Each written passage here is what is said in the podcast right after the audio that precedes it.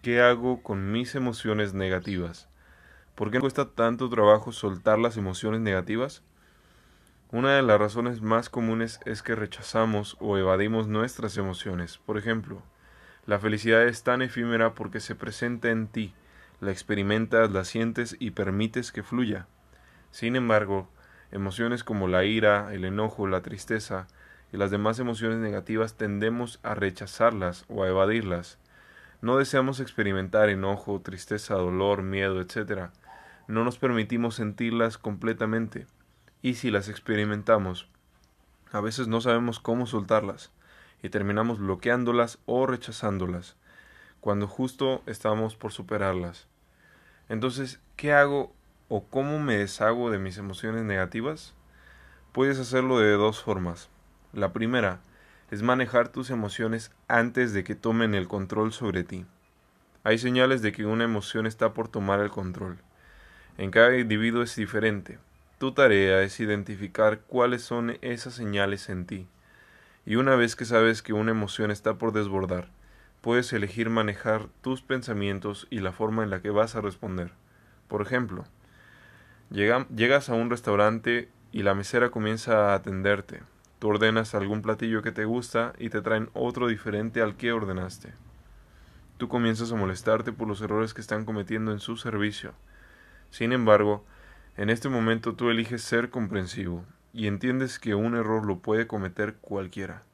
Al cambiar de perspectiva, de los errores que están cometiendo a la hora de atenderte a la perspectiva de que un error lo puede cometer cualquiera, cambias tu actitud.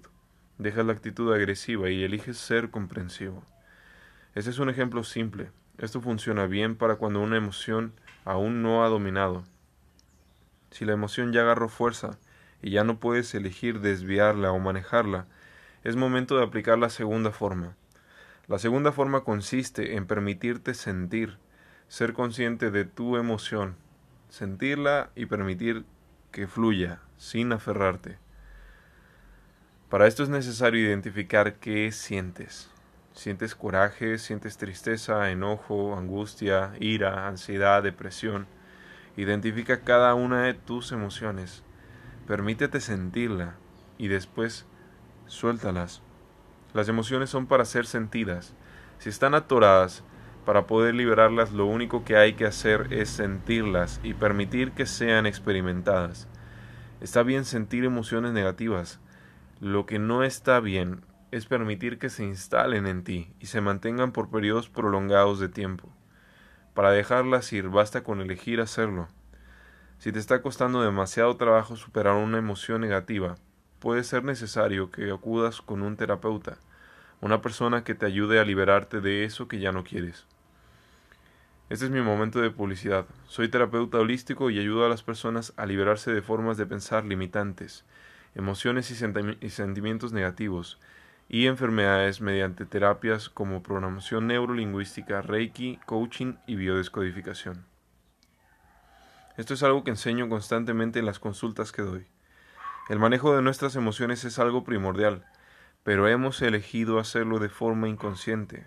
Hemos de recordar que nosotros mediante nuestros pensamientos elegimos nuestras emociones, somos los responsables de ellas. Por eso es importante aprender a manejarlas Espero que te haya servido esta información y si tienes alguna duda o comentario, mándamelo en mis redes sociales y si te gustó, ayúdame a compartirlo para poder ayudar a más personas. Muchas, muchas gracias por escuchar.